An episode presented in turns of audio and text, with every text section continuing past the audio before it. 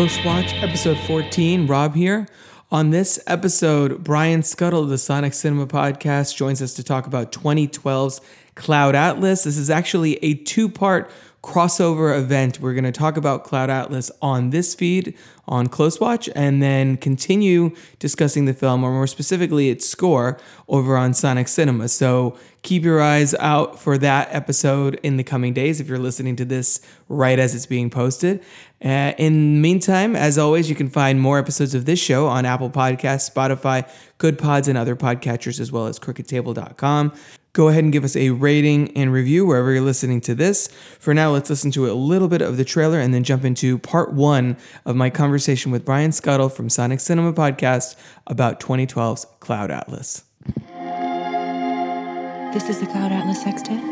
I doubt there's more than a handful of copies in all of North America.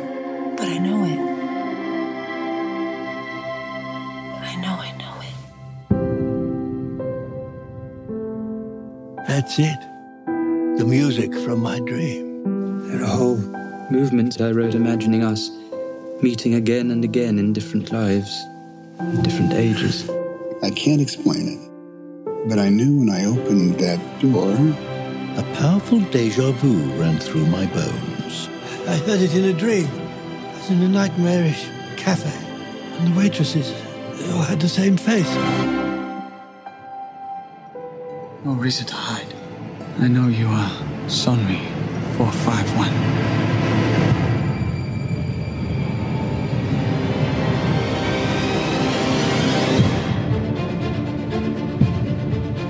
Yesterday, my life was headed in one direction.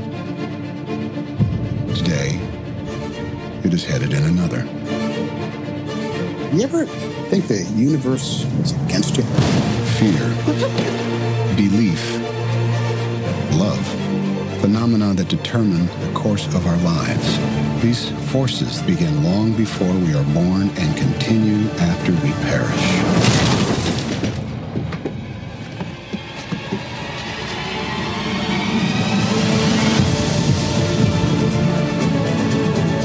Our lives are not our own. We are bound to others. And by each crime and every kindness, we birth our future. I won't let you go again.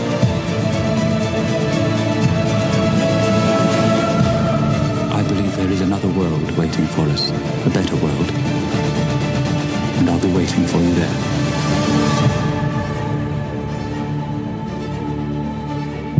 Welcome to Close Watch, the show where we get to know our guests through the movies they love. On this episode, we're going to be talking about twenty twelve's Cloud Atlas, and I am honored to welcome back to the show Brian Skutle of Son- Sonic Cinema Podcast. Welcome. Uh, Robert, thank you very much. It's always a pleasure to talk to you. Absolutely. So tell people all about your podcast, which I guess this is the opportune time to mention that this is the first of sort of a two-part crossover event between our two shows. Yes, indeed. Uh, first of all, thank you, as always, for having me back, whether it's this or uh, Franchise Detours when we talk about Spider-Man three. It's always a pleasure to talk, talk to you. Um, so Sonic Cinema is basically a personal blog that I've had going for about twenty years. I've been writing about film for about twenty-five years. And um, when I started the podcast in twenty fifteen, it just seemed like a natural progression from what I had been doing, and just from the title of the blog itself, Sonic Cinema, where it's like it's talking about movies, but using it, but also embracing movies through a Sonic, paying reference, paying reverence to them in a Sonic form, whether it's my music, whether it is commentaries that we did. A podcast just seemed kind of a natural progression. And it's really grown into something I'm always really excited to do, whether it's me covering festivals, whether it's me talking to other critics and podcasters like yourself. Um, it's just been really fascinating to see it grow and evolve over the, over the past few years. And yeah, I mean, we are going to be, it. This is going to be a bit of a crossover because we're going to be talking about the film as a whole on your podcast. And then we're going to be breaking down a very specific part that has been near and dear to my heart, uh, which we'll talk about as in the, uh, as we go along here. Definitely. So we're, we, I think just casually in, in Twitter, Twitter interactions, realized that we shared a mutual love for this film, which is celebrating its tenth anniversary, uh, October twenty twenty-two, when we're recording this. And uh, it's it's an interesting one because, w- which we'll get into later, I'm going to bring back a segment that we used to do on the Crooked Table podcast called Let's Talk About Six, where we'll discuss the Wachowskis' uh, career and, and kind of our six uh, highlights of their career ranked for, uh, to contextualize where this movie sits within it. But so this movie, just to set the table for people, many of whom may not have seen this, which we'll get into, Uh, written and directed by Lana and Lily Wachowski and Tom uh, Tykwer, I think. How do you Tykwer? How do you say it? I've already said Tykwer. Tykwer makes sense. Nobody has really corrected me on it. So uh, that, and I mean, he's a German filmmaker. So I mean, I that kind of makes feels like it makes sense. Yeah. But um, yeah. It really, I own, I've seen Run Lola Run, but I've actually never seen uh, Perfume: The Story of a Murderer. But I feel like I need to because I've heard good things over the years. Uh, it's it's it's. I, I will say I've I've not seen Run Lola Run yet, although I do have it in the collection. I was really hoping to get to for this record, but I haven't had a chance to. I have seen Perfume though, and I will say, I like Cloud Atlas. That is a big meal of a movie that you kind of have to brace yourself for. I I had a feeling.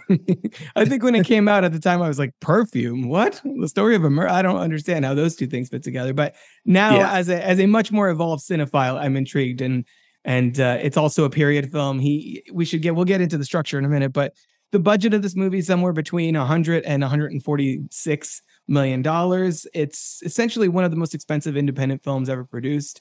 And the Wachowskis put in seven million dollars of their own money. It opened to nine point six million dollars in the U S, uh, grossing twenty-seven overall and one hundred thirty globally. And as, as is often the case with Wachowskis' movies, this was very polarized uh, for a reaction from critics, not audiences, because many of them, most of them didn't see it, uh, as, uh, as we sort of just said, but very polarizing reactions from critics. It was on a lot of best of lists and a lot of worst of lists, including Time Magazine that named it the worst movie of twenty twelve. Uh, I wanted to read to you briefly a little snippet of what they had to say in there. Cloud Atlas is so much like the bong-fueled con- conversations I had in college that I almost ordered a Domino's pizza afterward. The problem is there's no emotional hook in this bloated fantasia of special effects and makeup wiz- wizardry. The passion is all in the brute labor of adapting David Mitchell's novel for the screen.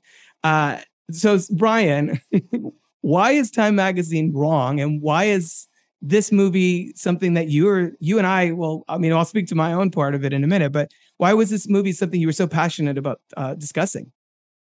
Um, you know, it's, it's hard to, I, I think, I, I think Time Magazine's wrong in the sense that the there's no emotional connection. I think there is a very strong emotional connection that goes throughout, especially if you are meeting the film on its own terms. Um, and I think that's the only way you can watch this movie. It's really the only way you can watch pretty much any Wachowski brother Wachowski movie is on its own terms. You know, whether you're talking about the Matrix trilogy, whether movies, whether you're talking about Speed Racer or even Bound. Um, You you really do have to approach it from the perspective of what are they doing? What is the narrative that what is the narrative and thematic through line of this film? And I think that was really hard for a lot of people to get in two thousand twelve. And I understand it. I mean, I know even even after my first time watching it, and I went opening weekend, uh it was a movie that I had to sit on it to a certain extent. I had to sit about, sit on it and think about, well, what do I think about this movie? Why and why do I think what I think about? Because there's a lot of complicated things going on in this movie. But it's a movie that the more I thought about it, the more it just kind of buried itself into my head. And it's and it's one of those things where I, unfortunately, I didn't make it back to the theaters to see this because I would love to, especially on IMAX. This this would have been a tremendous IMAX movie. Definitely. But um, I basically did not have, I basically had to wait for it to come on Blu-ray in May, the next May, which was like six, seven months. Yeah. And, yeah. you know, that was when it wasn't like, there wasn't this hyper speed attempt to get everything on streaming that we see now. And it's like, that was, that was kind of a brutal seven months for me because I wanted to see this movie again. It's like, how can I see this movie again? And as soon as I saw it again, as soon as I owned it, I watched it quite regularly. And the more, it's one of those movies where the more I've seen of it, the more I love it. And it's, it's really, I, and I get if this movie just is not on your wave. I, I get if you just cannot get on this movie's wavelength. It makes a lot of sense if you don't. But if you are able to, it's it's a movie that I think just has profound beauty in emotion in the way that some of the great films of all time do. Yeah, absolutely. And, and for me, I I think my wife and I, my girlfriend at the time, my wife now, I think we uh, I think we saw this opening weekend probably because I. The Wachowskis have always been a, a a huge influence on, you know, my interest in film in general, and I've kind of mostly stood by their their career. I I, I love the vast majority of their films, many of which we'll mention later, and uh, it's they their careers have been so singular in that every time they make it, like basically, The Matrix came out and did so well. The the sequels came out a few years later and, you know, did solid business, although diminishing returns for Revolutions. And then since then, it's just been a series of expensive misfires. And I I always admire their, their ambition that even when it doesn't one hundred percent work, they're trying something that you've never seen before. They're trying mm-hmm. something very different, very outside, like very outside what a traditional blockbuster would be, but with a lot of the trappings of what you expect from a blockbuster. And this one, I think, is is unique in that it's not a, a focused storyline. I mean, it is, but it's six different stories set across thousands of years. And uh, it's it's challenging to audiences in a way that you rarely see nowadays in the studio system or or in twenty twelve. And for me, when I went to see it, I loved this movie. But I didn't watch it for a decade. I had the Blu-ray. I got the Blu-ray when it came out. I meant to watch it. It's also three hours. It's yeah. very dense. It's very complicated. It it takes a lot of your it takes a lot of concentration. Like it's not a movie you could put on in the background while you're doing other things. It's not a no, movie you necessarily no. put on to like unwind on, on a Friday night, you know, with your significant other. It's not that kind of film. It's it's it it takes a different level of engagement. And so it's one that I've meant to get back to, and it's grown in esteem in my head in listening to the soundtrack and reading more about it and th- contemplating what I had seen. So then when I put it on for this podcast, I was sucked right back. It's like no time had passed. Like a lot of the moments yeah. were etched into my brain, which we'll get into. Uh, and it's it, it's the reason that there's another movie, more much more recent, that I had sort of a similar reaction with the the first time, and I didn't put off watching that a second time because I was worried it would be another one of those Cloud Atlas situations where I I put it on the shelf for so long that a decade goes by before I revisit it. But it wasn't because it wasn't from lack of interest or lack of appreciation for the film. It's just it's it's a, it takes a very you have to come in, like you were saying, you have to come in with the right mindset. So this movie tells, obviously, like we said, six different stories. It's the War- Warner Brothers on their website describes it very obliquely.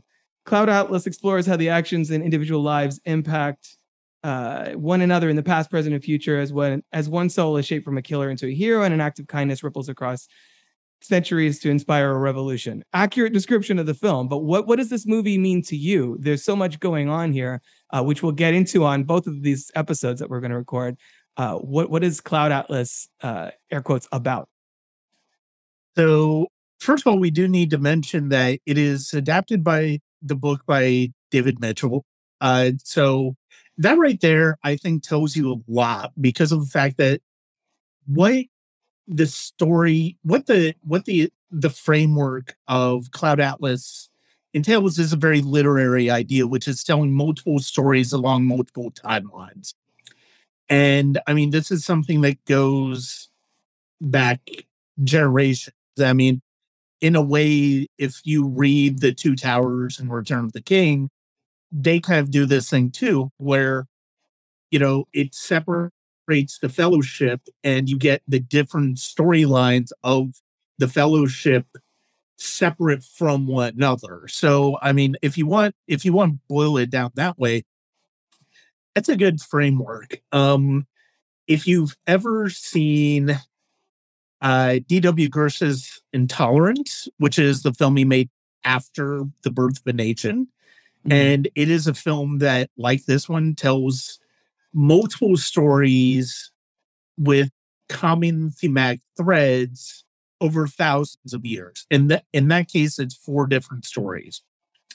It is one of the most staggering pieces of cinema ever, regardless of what you think of Griffith as in terms of his sense of morality, his sense of right and wrong when it comes to race, because Birth of a Nation is blatantly racist.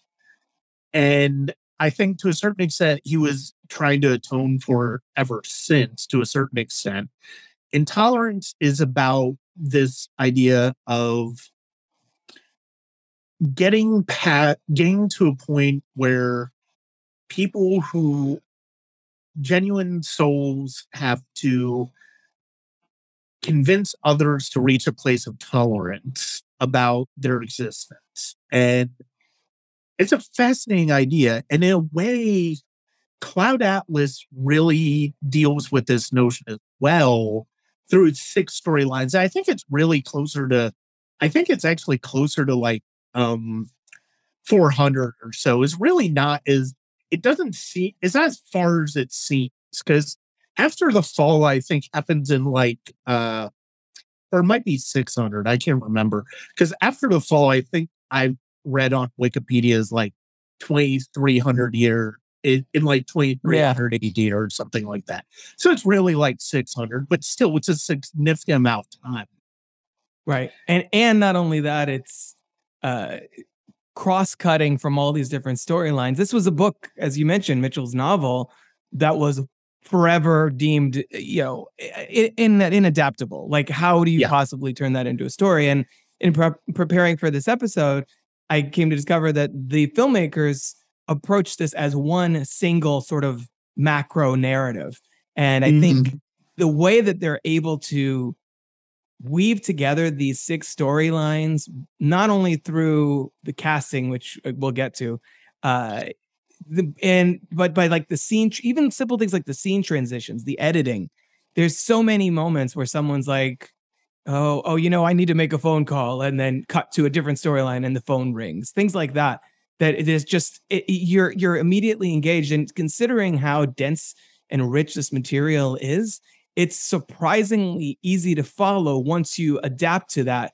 And this film, like a lot of the Wachowskis' other stuff, has so much self-awareness sort of baked into it, where it literally mm-hmm. opens with, if you can bear with me, I know this might seem jarring for a moment, you know, yeah. it, it's it's very much uh, directed du- directed uh, to the audience. It's like, you know, I, I, and I love that sort of uh, that sort of meta commentary on the story that they're telling and the the relationship they establish with the viewer just right up front in the opening minutes. Oh, absolutely. And one of the things that's really interesting about this is that, in a way, the film has this, this framing device in terms of an older character play, played by Tom Hanks, who we don't really know who he is yet. We just think of him as an old storyteller. And he's basically he's basically telling this story. And you kind of get the feeling as that introduction starts. And there's there's a lot of things that require a tremendous amount of trust in parts of the audience, not just because of the fact that it's multiple narratives over hundreds of years, but Hanks's character is really speaking this broken English at the beginning. It's hard to really get your head around. Yeah. And that's one of the things where once you, when you first see it, it's like, what, what is, what is he saying? You know, it's one of those things where it's almost like a Christopher Nolan movie where the mix is like making the dialogue indecipherable, except right. It's not the mix. It's just the way that they had Hanks deliver these lines as this character. And it's really, it's really fascinating, but the way that it goes from that brief framing device of older, this older Tom Hanks character telling this story to introducing the six stories in rapid fire succession. Then we start to spend some more time with each of the stories on an individual basis. That that is a brilliant narrative device. I mean, I get why this film did not receive any Oscar nominations. I'm so disappointed by it. But this is one of those movies where if any movie is going to get a Best Film Editing Oscar, it is this one. For exactly the reason that you talked about in terms of the way the Wachowskis and Tykwer cut all of these sequences, and it, you know, and we're going to talk about it a lot in the Sonic Cinema part of this episode, but we do have to bring it up here. Music is a tremendous part of this film, and this plays, and the more you think about this movie, the more think, the more it plays like a piece of music. The way it rises, the way it falls, the way it keeps going about its business here, the way different different motifs come in and out of play, sometimes with different stories. That is what an epic piece of music is. And them doing that as a fundamental part of the movie is brilliant. It it plays like either either like a, a symphony itself, or sort of like an like an epic poem, like you were saying, with the recurring yeah. motifs. And uh, the more you watch it, again, this is only my second time watching this film. Uh, the more you watch it, the more you pick up on on that, on on the different connections between the different characters. Uh, one one that I noticed that I thought was really kind of amusing was when uh, the Jim Broadbent character, and I have to I have to look because I have on the Wikipedia for this movie, they have a very helpful Uh, breakdown of all the characters that all the actors play. So when Cavendish, right? Because otherwise it's hard to keep track of all the names. Uh, so when Cavendish is running out of Aurora House, he's like, "Soylent Green is people," and he's making a big joke about it. And then later, when Sanmi four five one discovers that they're literally liquefying the uh, the fabricants and feeding them back to them, I think that kind of thing is so it's so baked into this story that. It, it it like you said, like a piece of music, like a, a work of literature, like a work of art. It it it, it rewards those repeat viewings uh, immensely, and and it blows me away that one that they were able to to put together these six stories into one cohesive story that actually fits, and thematically have them all uh, be so interlinked without making everything feel messy. With using, and we'll get into this on your show more. Without while using art as sort of the connective tissue. One thing that I, that this movie did get when it came out was a little bit of backlash. So I wanted I want to uh, just touch on, because we'd be remiss if we didn't bring up the fact that the uh, the makeup in this thing I think mostly holds up for the most part. There's a few here and there where you're like, ah, that looks a little a little yeah. questionable. Yeah. Uh, What are your thoughts on the backlash that this movie got for, you know, having actors playing different genders and also different ethnicities, uh, yellow face, obviously, things like that? What are you, how, what is your response to that backlash? And do you think it's justified? I, I think if you were, I think if you were offended by it, I completely understand it, especially the yellow face and the black face and all that stuff. Because like you said, some of that, some, some of that makeup is just horrendous. It's, it's not, it doesn't really hold up. I mean, you look at uh, Hugh Grant's makeup in the uh, Neo Soul sequence. It's yeah. just ridiculous. I mean, and there's, there's other ones here where, you know, I mean, this is something that Hollywood has, has got to answer for, and rightfully so, for over a century, which is this idea of having white actors play different ethnicities. And it's, it, look, I mean, it goes all the way back to the stage. I mean, Othello has predominantly been a white person on the stage in blackface.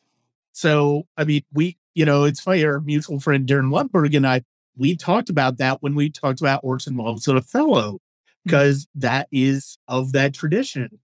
Um, I think, while I completely understand if you're offended by it, I also think it's important to look at this film through the context of how it is building narrative.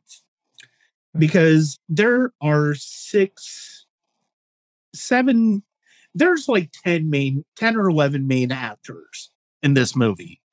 Uh, there's six fundamentally main actors in this movie. Jim Sturgess, Ben Whishaw, Halle Berry, Jim Broadbent, Duna Bay, and Tom Hanks. In addition to Hugh Grant, Hugo Weaving, Susan Sarandon, Keith David, and James Darcy. Those are the main characters of this. Those are the main actors of this movie. Mm-hmm. The ways in which they have these actors go through these different narratives, playing different characters, is a huge part of what the film is trying to do and trying to get in a way, it, in what it's trying to convey from a thematic standpoint and a narrative standpoint. In a I way, think, yeah, go ahead. The, in a way, this movie is dealing with this whole idea of reincarnation, where there are various souls who, you know, once they die, they're sort of, they're sort of born into this other soul, and another soul, another soul, another soul, so on and so forth over the years. I mean, the the way it's represented in the film is this tattoo birthmark of a shooting star, and that's and whoever has that star is the main character of that narrative. And so it's, the well, movie, I definitely the movie uses what? that iconography. Sorry, I I just wanted to jump in. Yeah, I I love how, again, sort of like the the uh, the scene transitions. It's it's how the movie uses that visual language to make it crystal clear who who you're rooting for, whose story it is. Like I I love that so much. Yeah, I mean, it's one thing to read this story on the page and think of what these characters would be like, who these who these who could play these characters, but the the way that they the way the Wachowskis and Tom Tykwer um visualize that is essentially as a chamber ensemble. And I mean, again, we come back to this idea of music. You know, without getting too much into the score, the fundamental, the piece that plays throughout this film is the Cloud Atlas sext, sextet. A sextet is a musical piece with six parts. So, how do you how do you represent that in a in a film? You have six six stories. You have six main characters. You have six main actors. I think that last one is the most interesting. And you really do kind of have to look at this as a chamber piece of music where it's the same performers playing all of the all of the parts and switching off who plays which part in which movie. And not everyone is in every part. And I think it's part of why, when talking about the performances in this movie, it's very hard to say, as much as I love the performances in this movie, it would have been very, I can kind of see the Academy, if this had catched off, got on with critics, I can kind of see the Academy being confused by, well, how do we honor these these performances? Because I I think Duna Bay's performance in the Neo Soul sequence is one of the best of two thousand twelve. That doesn't mean I can necessarily say her work in the other two segments that she's in is equal to that. Right.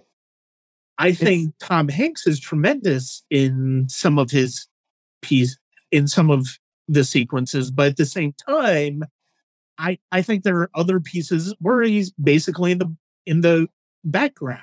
And but I think that's what makes this such a great is such a great uh, playground for an actor, because of the fact that it really is challenging them to inhabit different characters and, to a certain extent, kind of showing us different arcs throughout the film. It's really fascinating because, I mean, you know, you look at look at Duna Bay. She plays uh, Adam Ewing's fiance in the eighteen forty-nine sequence, where at the end of the movie, they decide they're going to become abolitionists against slavery.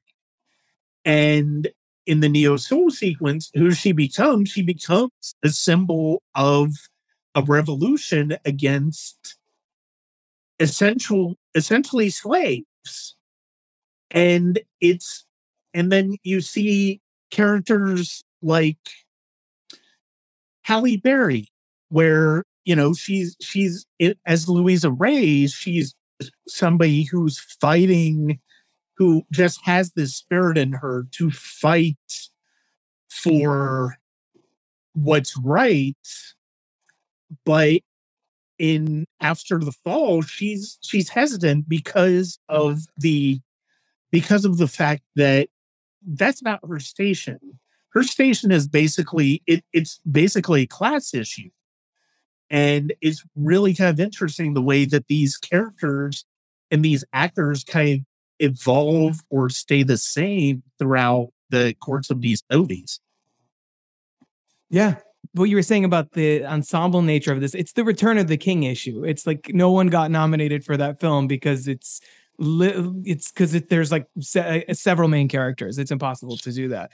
And I love that uh, these actors all had the chance to play within six different time periods, six different um, genres, really. Uh, and Tykwer and the Wachowskis split the separate crews, like shooting these movies almost, you know, almost shooting like two different movies in in, in essence, by working on all these different segments sort of yeah. independently and in tandem. And the fact that they were, they were initially planning to shoot this chronologically, which is a staggering already, the way that they were able to pull this off. Uh, the fact that they were going to do it that way on top of it, uh, it boggles, it just boggles my mind. And it, and it goes to show how, how anti a normal Hollywood procedure the Wachowskis and Tykwer were were thinking with this, that they were they were completely, you know, I, visionary is a word that gets thrown around a lot in trailers, obviously. I'm the visionary yeah. director of, you know, The Road Chip or whatever. um, uh, the fact that that this really, I feel like, is one of those cases where that applies, that had Halle Berry not broken her foot two days before filming, this thing would have been shot sequentially on top of everything else that's going on. And that would have been insane. It would have been, that would have been insane. I can't imagine what that would have been like. Yeah, exactly. The scheduling and the nightmare. I, I, I, yeah, it's going to be crazy. The cast here, the fact that everyone gets to play a, a hero, a villain, the fact that we get villain, like standout villain performances from Hugo Weaving, which again, no surprise, this is the Wachowskis. They know what they're doing with him. Uh, but Hugh Grant and Tom Hanks, like, I, I, what do you think this movie has is saying about Uh, humanity, about the kind of, because it seems to me like it's generally, is it is it saying that people are inherently good, inherently evil? What do you think this movie is, uh, like kind of its general statement on mankind? And do you think that you do you think that it's sp- more spiritual or religious in in its messaging? I think it's more spiritual, certainly. Um, I I because I mean the thing the thing that uh. You you find is that, I mean, there are some people who are uh, who are driven by religious thinking right. throughout the film. But at the same time, I think ultimately this is a movie about uh, spiritual matters that are kind of wedded away from religion. Now, we can actually now you can you can argue that in the sequence after the fall where Somni four fifty-one is basically held up as a deity. But one of the things that's interesting about that is Halle Berry's character basically admits to Zachary, the uh, Tom Hanks character in that movie, in that in that story, that Somni was flesh and blood, just just like him. You know, so there is to a certain extent a parallel to Christ in that way. But ultimately, I think this is about spiritual matters. And I don't know that it's, it certainly does not paint humanity on a definitively good or definitively evil access. access. I think it's, I think there's a large continuum and there's a large room for growth throughout, um, throughout the film. Now, that being said, I do think there are actors who the performer, the characters that played are definitively good and definitively. I think you, you talked about Hugh Grant and Hugo Weaving. They are characters. Those are all characters that represent uh, evil in one way or form, one way, shape, or form. And I I think that's kind of interesting. And it's a good use of, like you said, it's a good use of iconography for Weaving. I think it's an interesting use of Grant's iconography because of the fact that Grant is, ever since he exploded with Four Wings at a Funeral, he's somebody whose charisma has been a huge selling point of his over the years.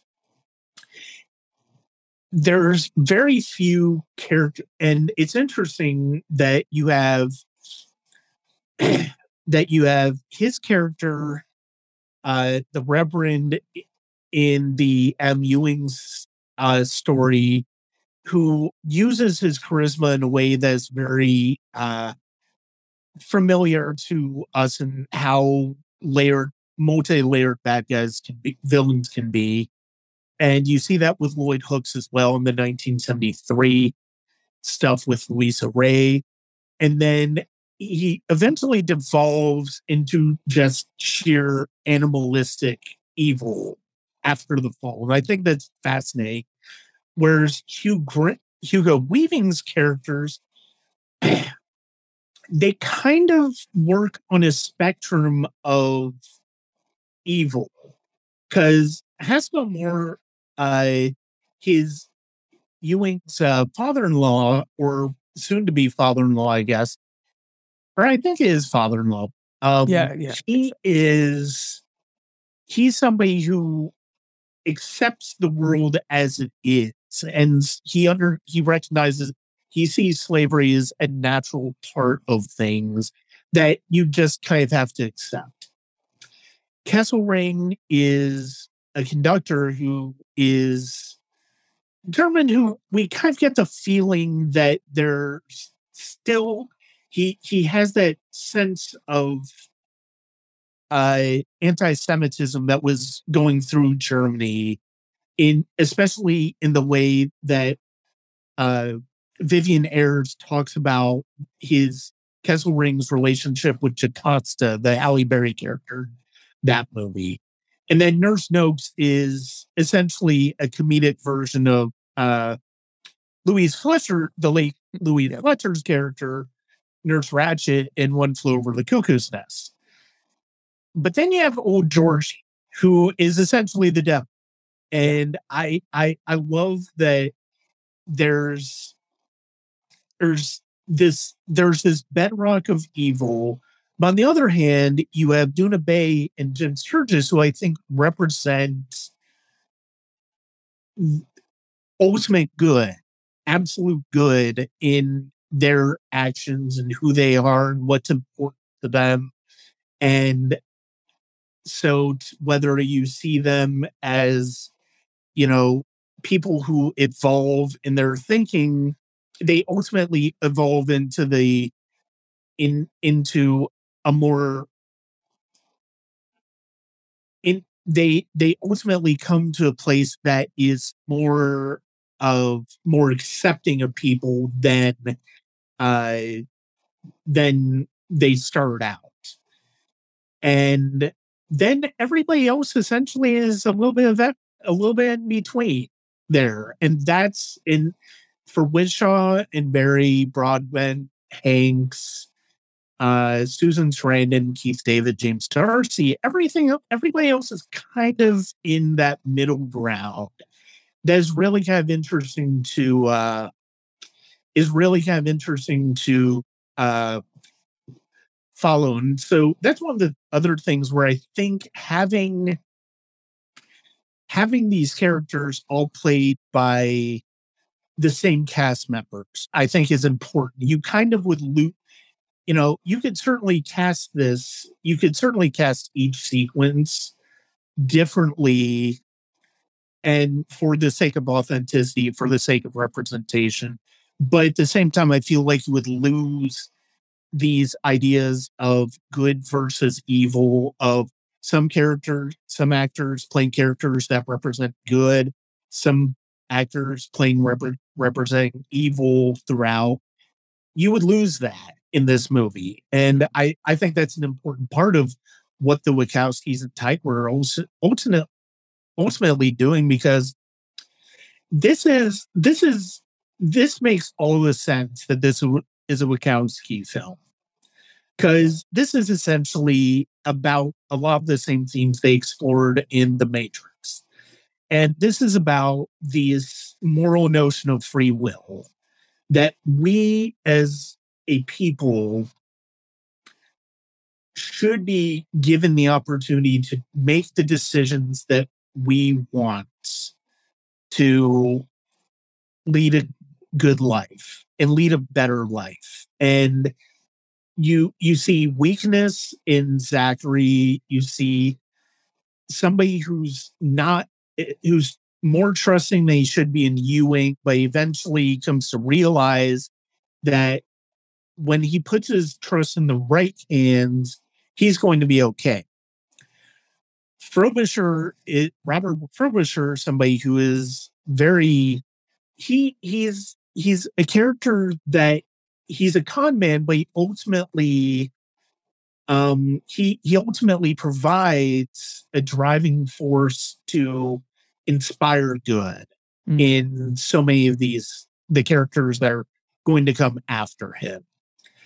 This is something that you would lose if this were cast like a traditional epic, like a Lord of the Rings, like Intolerance, where you just have different actors playing all these characters.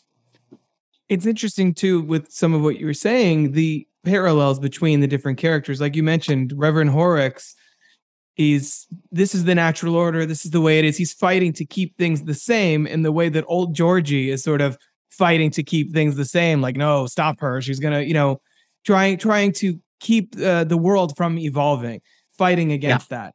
And then similarly, you, you would lose the sort of...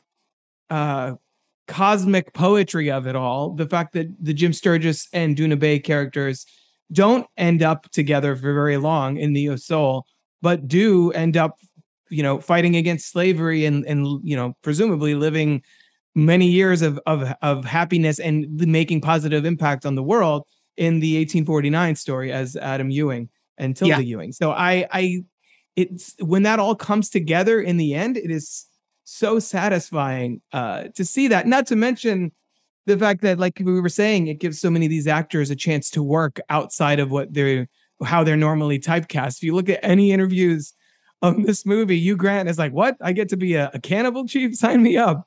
Like, he's just, I'm not in a romantic comedy. I get to do something else. Um, plus, it's also fun now, looking back, that this is sort of like a, a pre-union instead of a reunion of Hugh Grant, Ben Whishaw, and Jim Broadbent, who are all in Paddington too. Um, and, and I, I kind of feel like Ben Whishaw, th- this feels like his audition for Paddington, because he, his narration drives so much of this thing. Uh, yeah. I think, it does, is it his narration that even opens the film? I feel like it almost might be. It's, it's him the predominant narrator.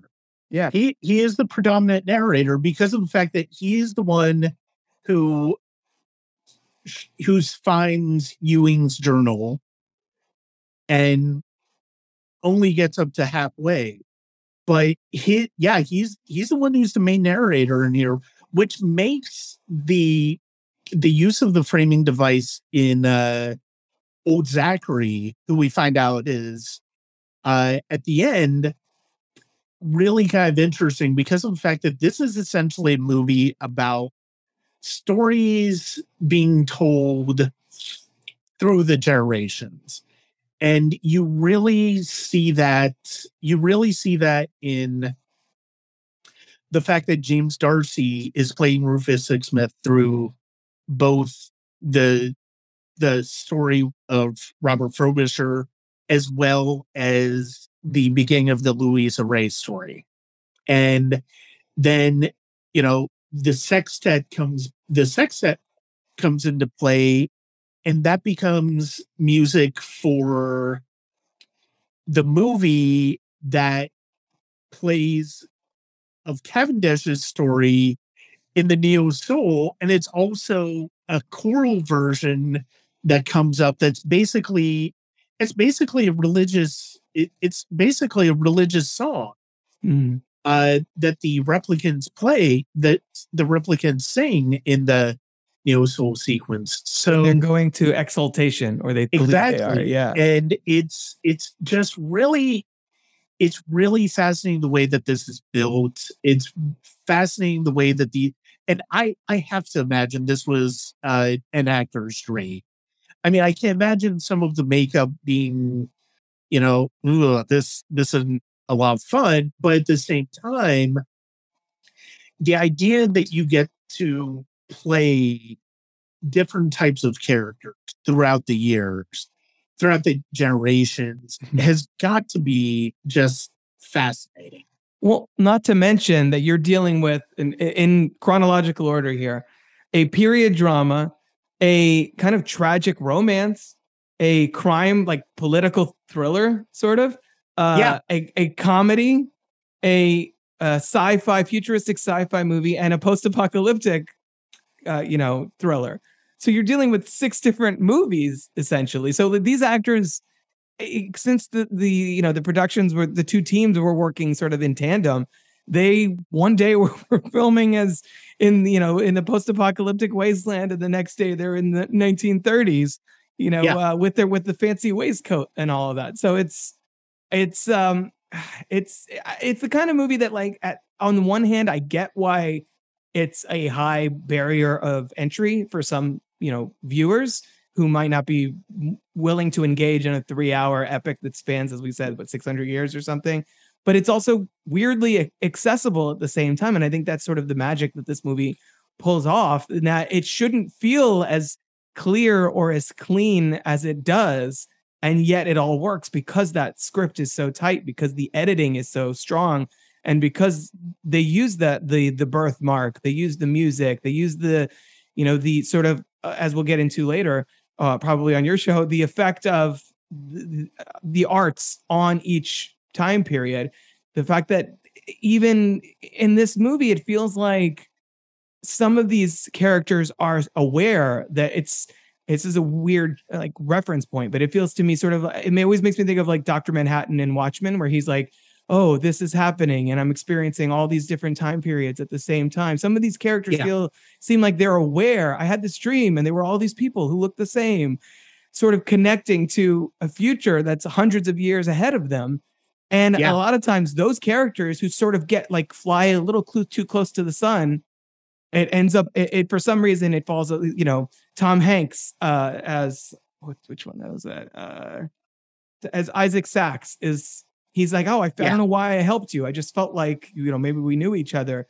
His plane explodes. Or uh, uh, Vivian Ayers has a, a dream about something and a piece of music, and it, and then he loses it, and you know his memory, it just kind of fades. Things like that, where they're like almost getting there. It's it's this sort of uh, underlying theme here, where even the Louisa Ray character says, you know, I'm just try- thinking about why we keep making the same mistakes over and over. Why is humanity so cyclical? Why can't we, mm-hmm. you know, are we progressing, or are we just falling behind? And I think this movie ultimately ends on a very hopeful place that, hey, you know, you're not it, two steps, you know, every two steps forward and then a step is a step back, but that's one step forward. So it's like, you know, it's the progress is a long slope, and ultimately we are, you know, there's hope for humanity, and, and, and it puts that on our shoulders it, in the end, when uh, Marinim is like, you know, uh, is there a God? Will there be one? I don't know. Maybe someday. There's hope. There's a little bit of hope. It's still there. Uh, but in the meantime, we're all doing the best we can. And I, I love that message, and something that a lot of movies don't don't put out there. It's simple and profound. Well, the thing is, it, it ultimately goes to the uh, Martin Luther King quote, where it's like mm-hmm. the, the moral arc of the uh, universe is long, but it always bends towards justice. Right. And I think, you know, and the thing is, it's like, you've got the tragic love story of Frobisher. What would it, what would his story have been like if he had realized where the second half of Ewing's diary was? Would his story had ended differently because of the fact that, you know, it, Ewing's story for him ends as he's being poisoned. And so he he feels like as he's pulling this sextet out of his himself, he's ultimately moving towards a tragic ending of his own his own making. It's a self-fulfilling prophecy.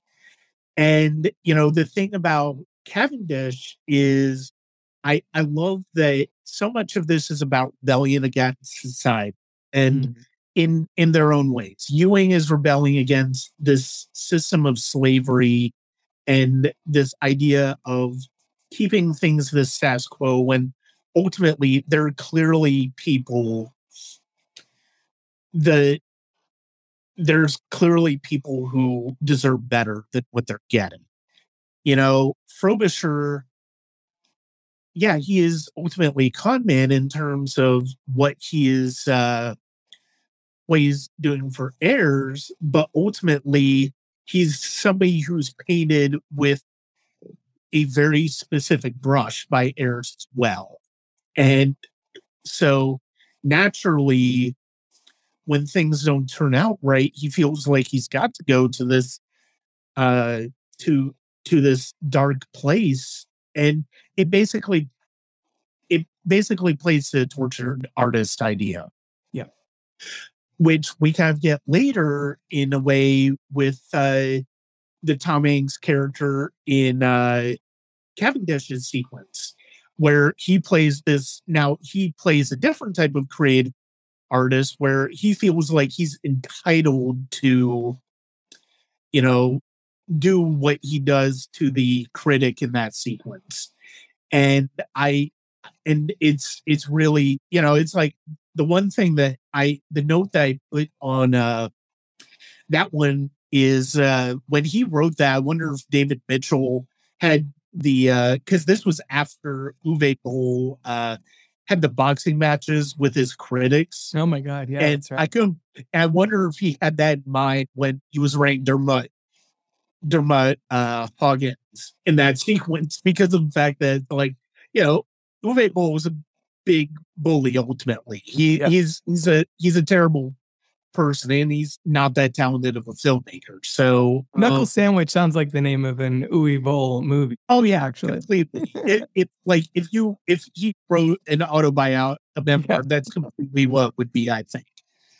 But um, yeah, and you you just have these ideas that play through the the ages, and it's it's such a beautiful. It it it really is a beautiful piece of music, and. This is this is a film. This is what I love in. I can't feel the way about this movie the way I did about Tarkovsky when I first started to find his work. Uh, my first experience with Tarkovsky was Stalker, and if you've seen Stalker, like this movie, it's not a movie that you put on when you're doing other things because you're either doing a disservice by not giving it your full attention, or you're going to be giving it your full attention whether you want to or not. Exactly. And um, the same is the case with Andrei Rublev. I think with any great epic, that yeah. is ultimately what you're going to find is this movie is going to de- demand your attention. And I, I think that's one of the things that makes Cloud Atlas such a remarkable film.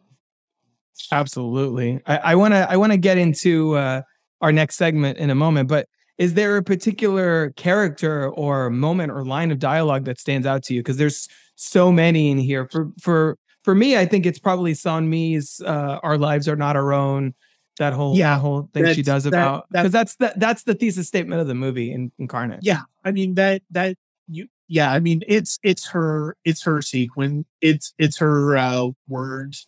That that basically, you know, and the way that they impact the archivist who's taking her statement. Mm-hmm. And I love that.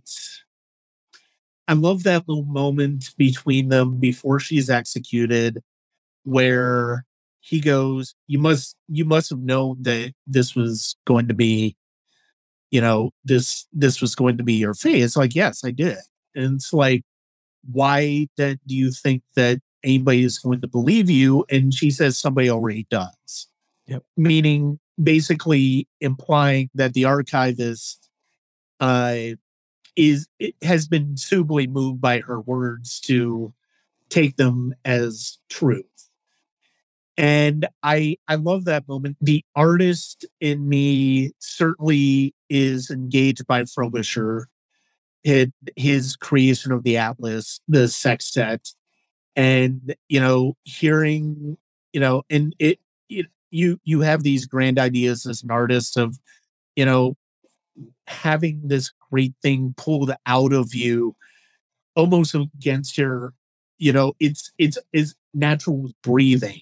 And um, you have this sense of, you know, I'm creating this great thing. And, uh, you know, it speaks so much about me. But I also love Louisa Ray when she's talking about the sextet. And I I love the store clerk, which Wishaw plays, when he's describing the sextet, because it gets to the purity of what a great piece of music is. And I I think that this that that is something that holds true with this film as well. Absolutely. No, it's it it is a film that has so much to say, and and I hope one that people, after they hear our, our episodes, hopefully will find somewhere and check out, because it's it's woefully underseen. Uh, yeah. But you know, the Wachowskis have been involved in a, a lot of wildly ambitious projects like this over the years. But uh, let's talk about Six. Let's talk about Six, baby. Let's talk about flicks and me. Let's talk about what the good films and the bad films are to me. Let's talk about Six. Let's talk about Six. So this is a segment that I used to do for the Crooked Table podcast, which is this this feed. It used to be a long time ago. Uh, and I and I was thinking about bringing it back for this show, and I can't imagine a better opportunity to bring back a segment centered around uh, a, a list of six things than a film about six stories about the Cloud Atlas sextet about these six characters throughout time. So I wanted to briefly run through our top six favorite, best, whatever you want, whatever you want to label it with, uh, projects that the Wachowskis have been involved in. I will pre, uh, yeah, I will, I will just disclaimer on this. I have not seen Sense eight, and I'm not really counting that. I'm mostly looking at movies. I know that this is a lot of ways a kind of a precursor to their work on Sense eight. Those group of characters who are connected and it transcends, you know, space and all that other stuff. So it, it's very much something I, I intend to look into at some point. I know also Tykwer and Mitchell were involved in that show at varying points. Uh, but this, we can include any films that were directed, written, or produced by Lana and or Lily Wachowski. So, Brian, I wanted to hand it over to you for your number six. So my number six is their directorial debut. I rewatched it last year in getting ready for uh, in going over the films of nineteen ninety-six. Is their uh, film noir Bound. Um, this is this is it's arguably the least ambitious movie of their filmography, but it's also one that deals with the idea of identity, which we haven't even covered at Cloud Atlas, because I, I, I mean, we kind of have, but at the same time, it's, it's because of the fact that we're talking about the Wachowski sisters. It's, it's fundamental to who they are, because they were not, they, they did not go by the names that they went by when they made Bound, and that idea of Identify of figuring out your own identity, of having people in your life that impact your, that inspire your actions, as well as just making a crazy, sexy film noir.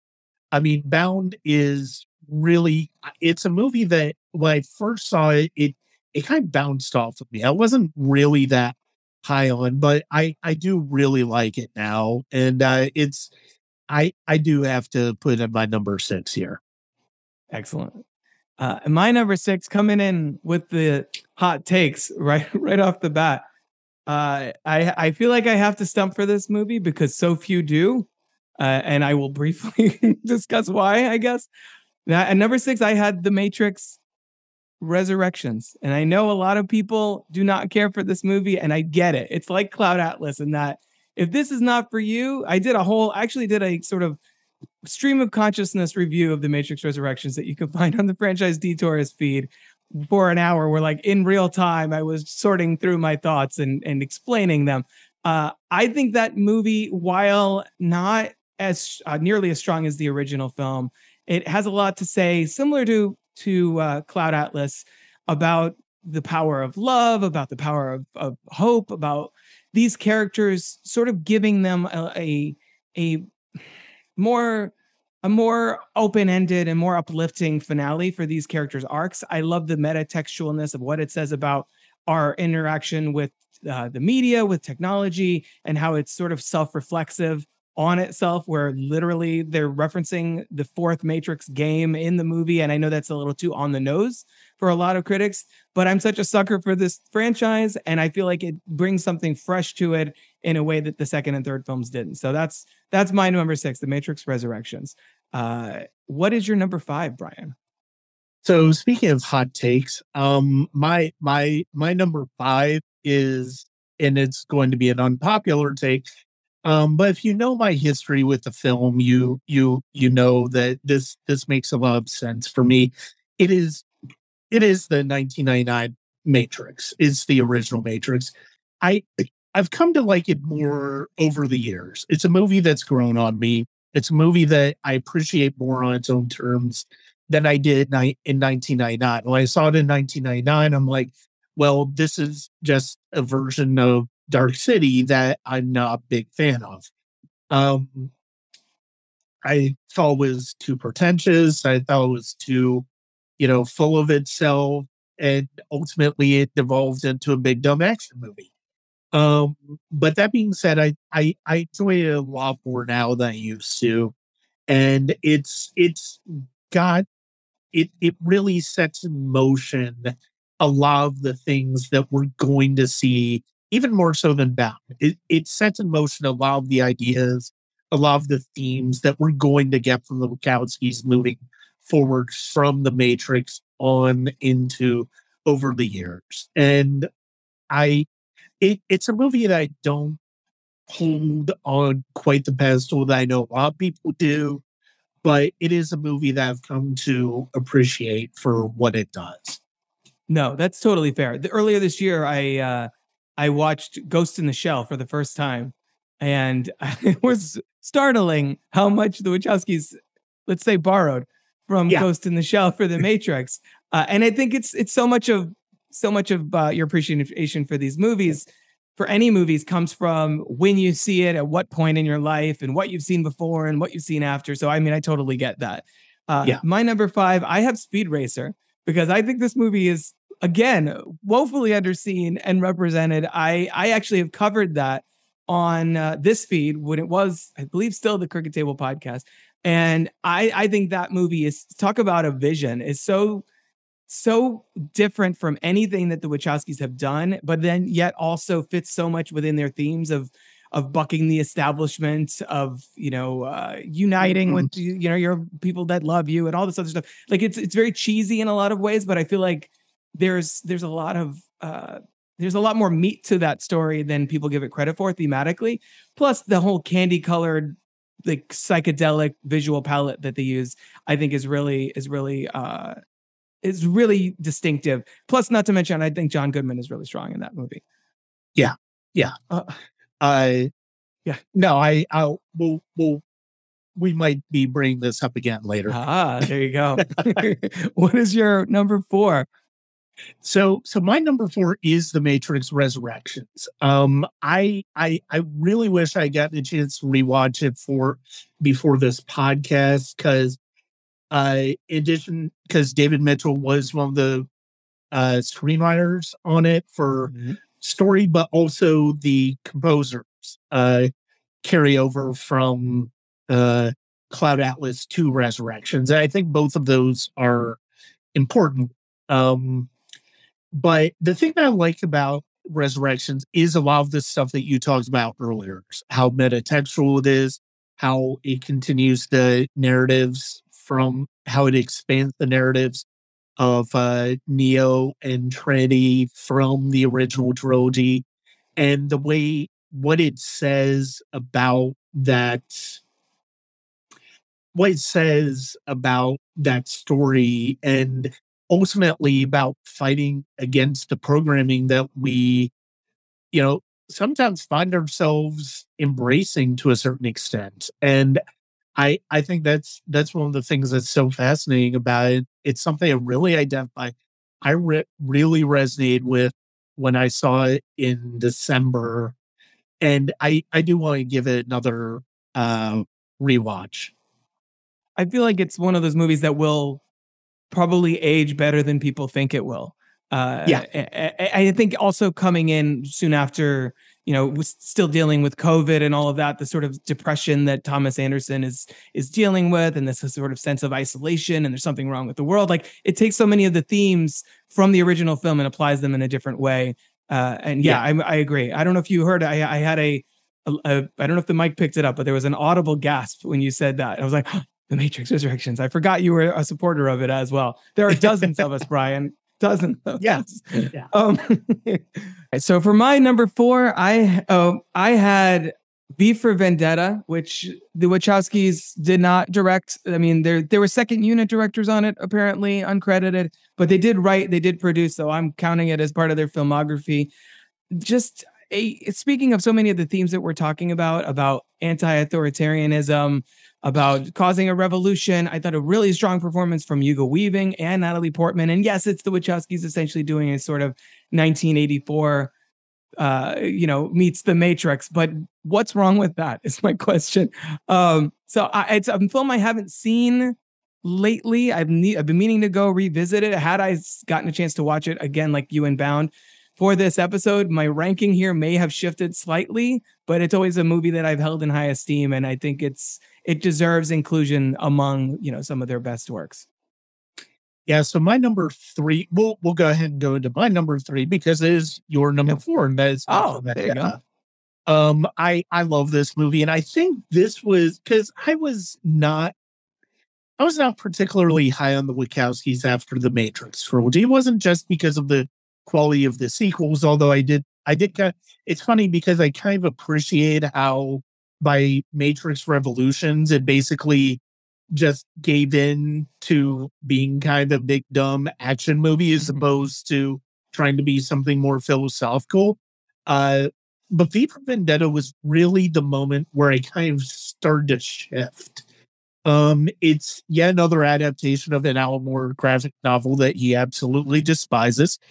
But the fact is, you you were right. This is essentially The Matrix via by way of nineteen eighty-four. And the way it deals with authoritarianism, um, the way it deals with, uh, you know, showing fascism that there is no place for it in society. I, I think that is, you know, and especially as somebody who, this came out like at the height of the Bush era, where people were disillusioned about the war in Iraq. People were feeling like that White House was essentially working unchecked. And it felt like society was kind of not checking it on its own terms. And that, I know that's part of it, you know, I mean, part of it is political for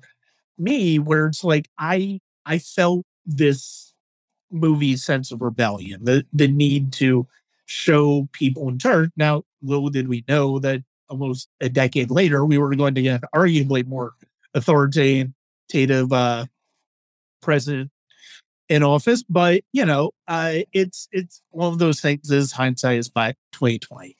Um, but V for Vendetta is, it, it's a terrific action movie. And I... This is one of, I, I think, not only is it a great Hugo Weaving performance as B, it is it is a great performance by Natalie Portman.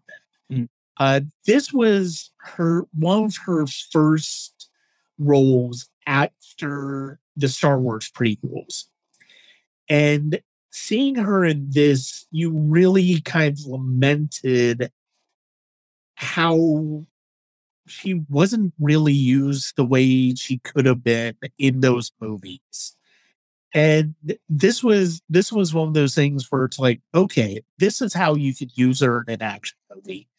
And, uh, you know, that was didn't have her as an eleven-year-old like in The Professional. But the fact is, it's like you could see her in that type of story with depth and political depth and narrative in thematic depth that would be engaging. And so, yeah, my number three is V for Vendetta. I, I've always loved it. And it's a great Dario Marinelli score. Uh, I, I thought was tremendous.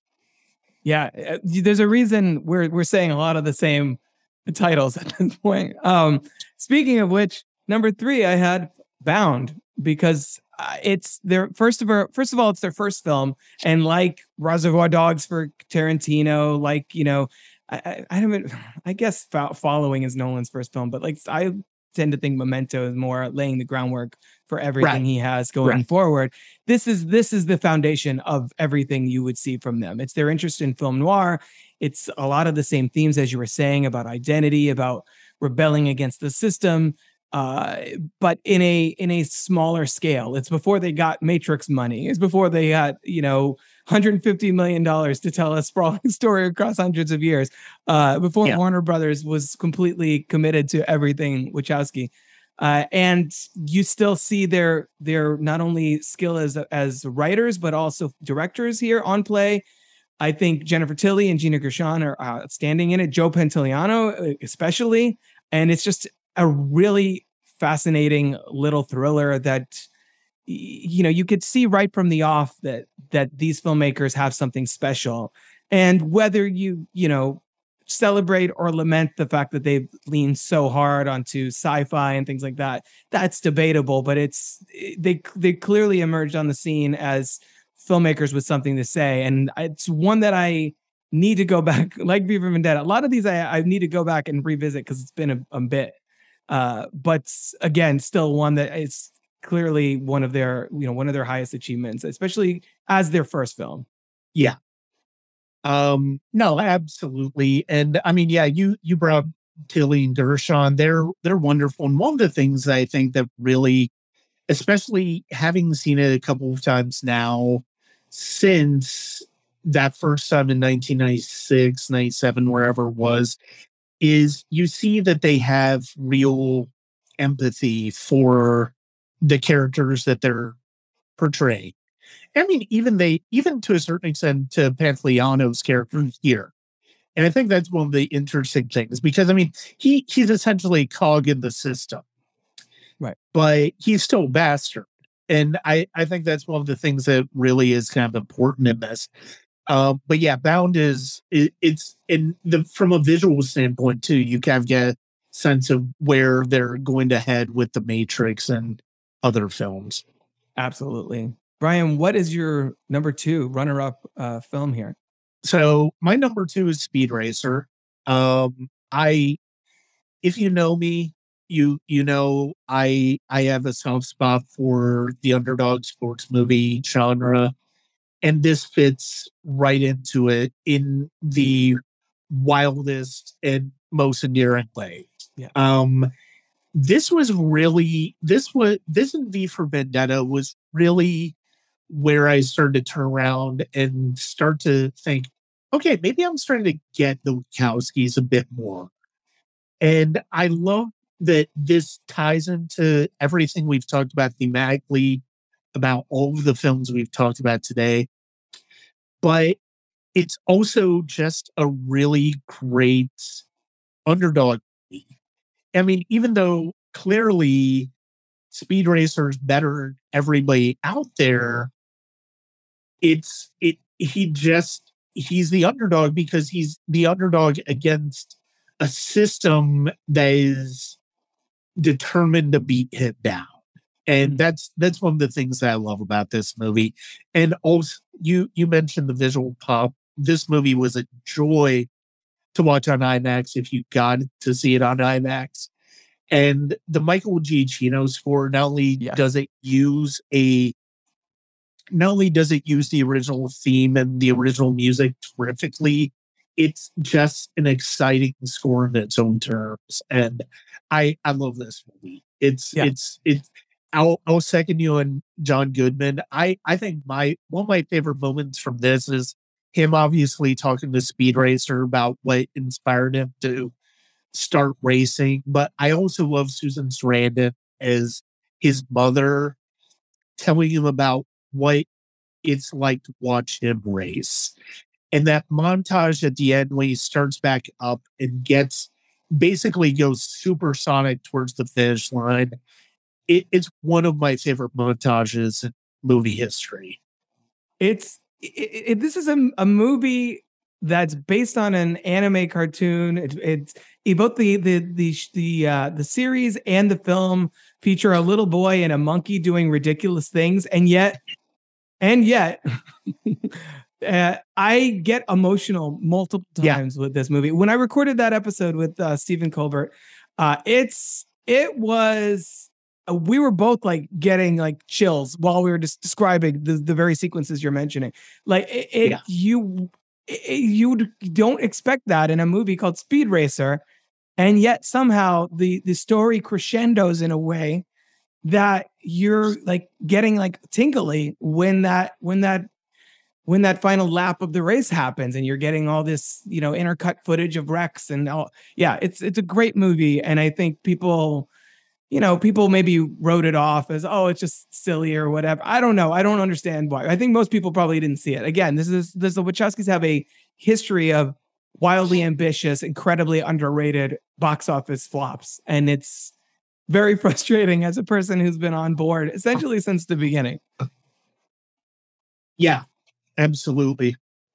In my number two, I had Cloud Atlas, not surprising because of what my number one is.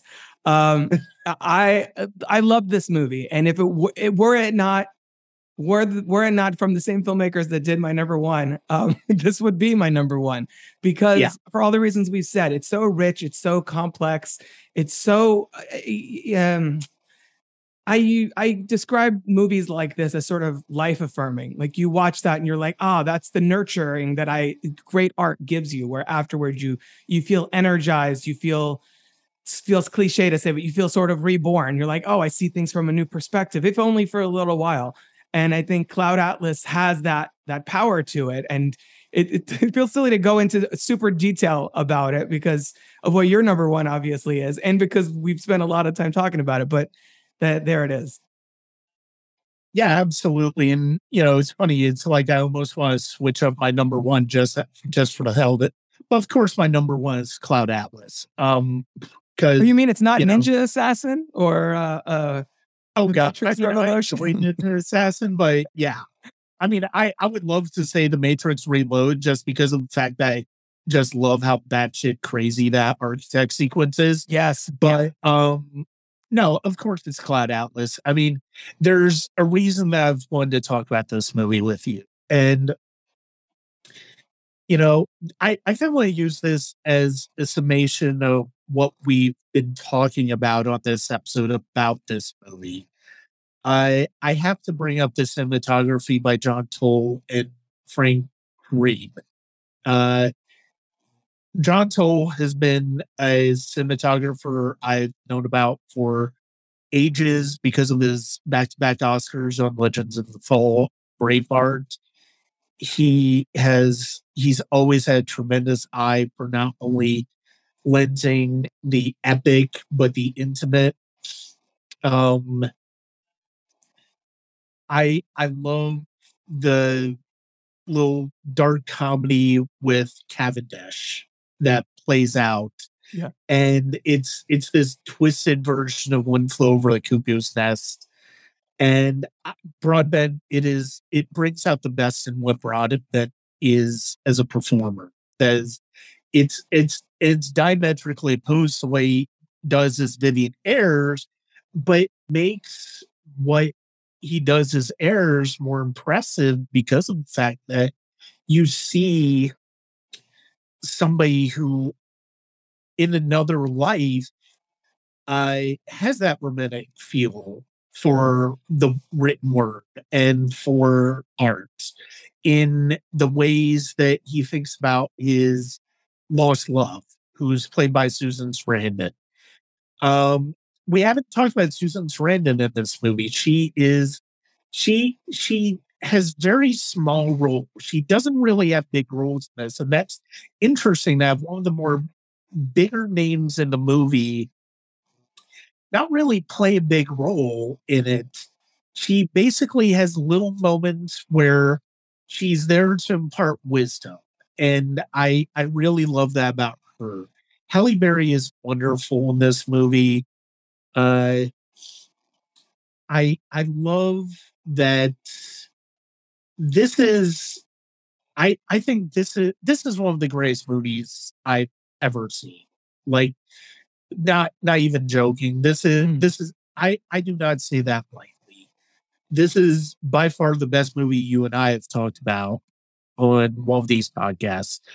Um, and It's it's a movie that's just stuck with me in a really profound way, and I I I just absolutely love that. I I love thinking about it. I love watching it again, and it it just is something that really has gotten into my soul. I really love it. Yeah, it's if if I had to, to summarize my my thoughts on Cloud Atlas, uh, like. you know, pull quote style, it would be a staggering achievement because everything this movie does on a narrative level, on a technical level, on a musical level, on a performance level is so, is so mind blowing. Like it's, it's, it feels like nothing else you've ever seen. And yet it feels part and parcel of everything you've ever seen at the same time.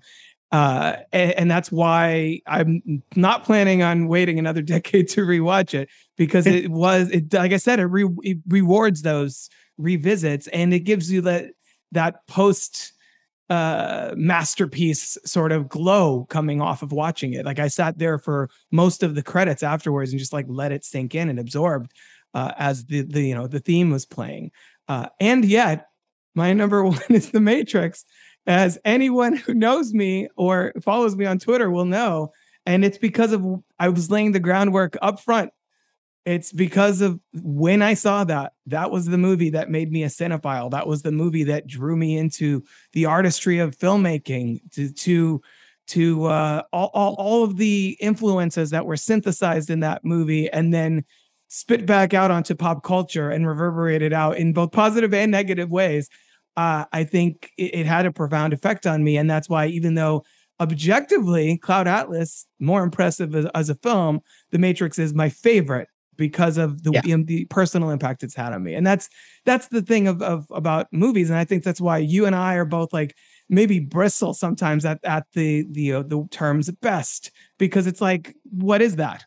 Best, you, what I think is best and what you think are, is best is completely different thing. By what criteria? It's it's all yeah. depends on your unique lens. And that's why having people, different guests on the show and having them bring their thoughts on these films is so is so fascinating, because we just spent over an hour talking about a movie that a lot of people will be like, eh, it's boring, and flips and switch to like Real Housewives or whatever else they might be into that's less challenging or more their speed. And that's, like we were saying, totally fair. Wachowski's not for everyone, but for people like us who who are looking for that sort of depth in their storyline and are willing to let what what is sometimes sort of a slow thematic burn, uh, you know, uh, I guess, catch fire.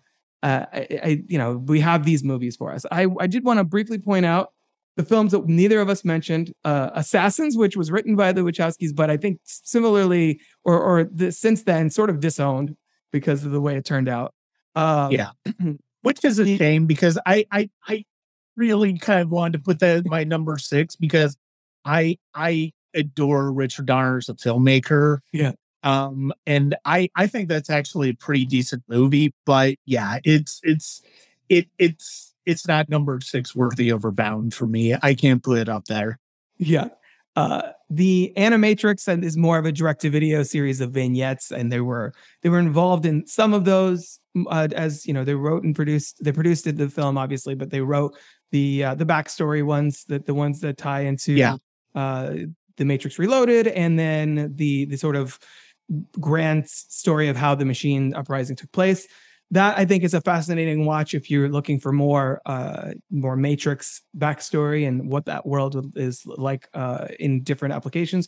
Uh we mm-hmm. we neither neither of us mentioned Reloaded or Revolutions. I think we both agree impressive in some degree, but also ultimately sort of, I feel like, fall under the weight of their own ambition in, in places. Yeah. Uh, I love the way that the second one upends traditional narrative structure by being like, hey, you know, that whole chosen one thing, yeah, that's bullshit, but we're gonna start from scratch. But then I feel like Revolution sort of dropped the ball, and like you said, just devolved into just kind of a sci-fi action film. Uh the uh, Ninja Assassin we mentioned briefly, and the only Wachowski movie that I I still can't get behind is Jupiter Ascending. I'm I've seen it yeah. a couple times, and I'm like, I don't know. I, I, I, I you've like, gone a bridge too far for me.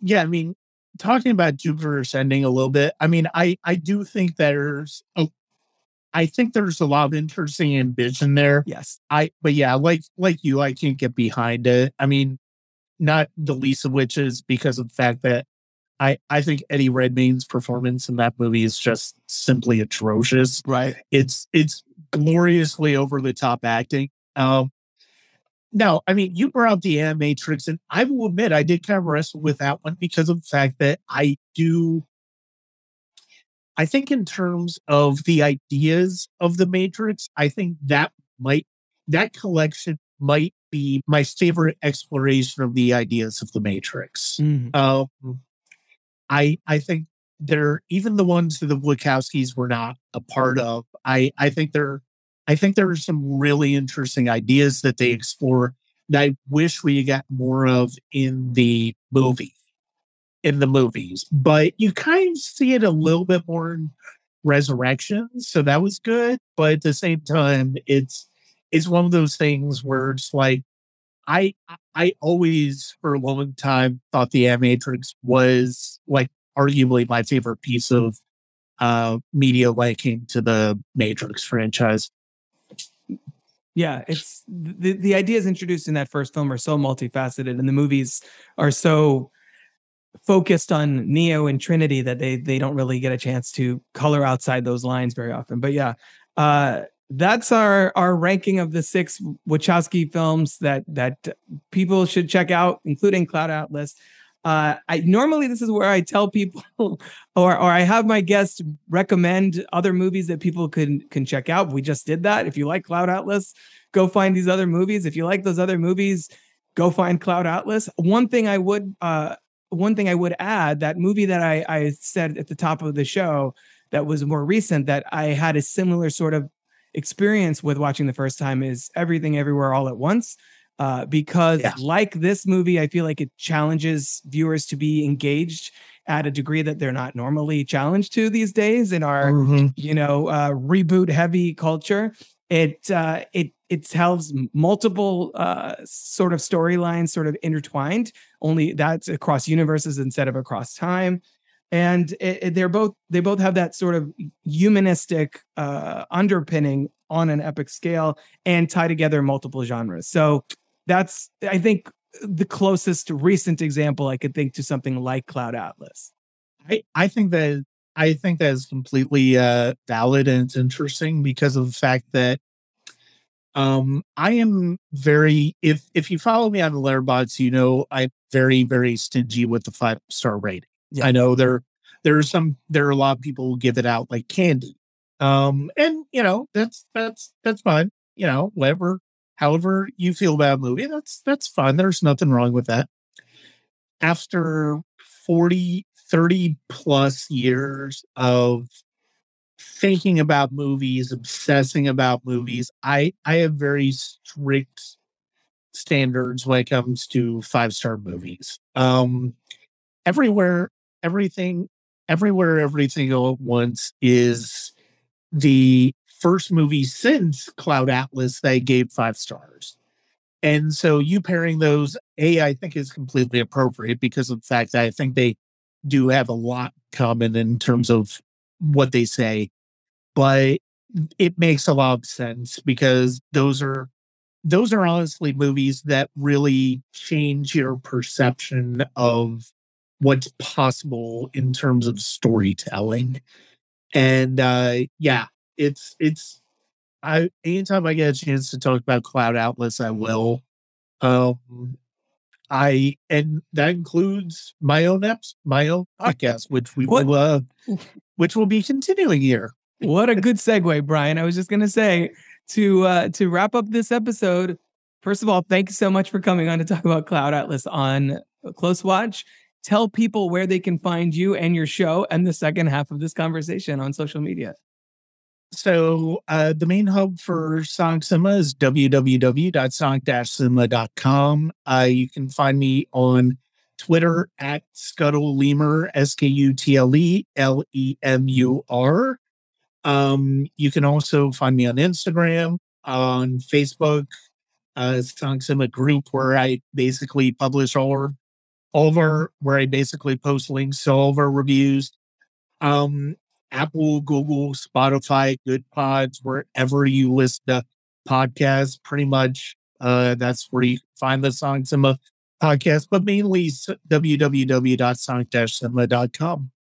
Awesome. Thank you so much, Brian, for coming on back on, on Close Watch, talk about Cloud Atlas. If people want to hear us talk more about this, if you haven't gotten enough Cloud Atlas content from the two of us, Uh, definitely go over and subscribe and listen to Sonic Cinema Podcast. That episode will be up, uh, I think we said a week after this one goes live. So yeah, around this time, either get subscribed now, it's either there or it will be there shortly. So we will see yeah. you over on Brian's show, Sonic Cinema. Big thanks to Brian Skutle from the Sonic Cinema Podcast for joining me on Close Watch to discuss twenty twelve's Cloud Atlas.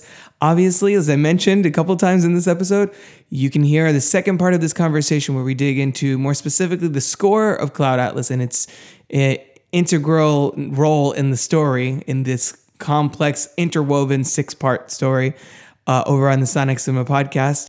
In the meantime, you can find me on Twitter at Crooked Table, the same handle on Instagram, as well as at on email at robert at crookedtable.com. For now, that's a wrap on another Crooked Table production. Keep watching, everybody. This has been a production of crooked table dot com. All rights reserved. Z R O O K E D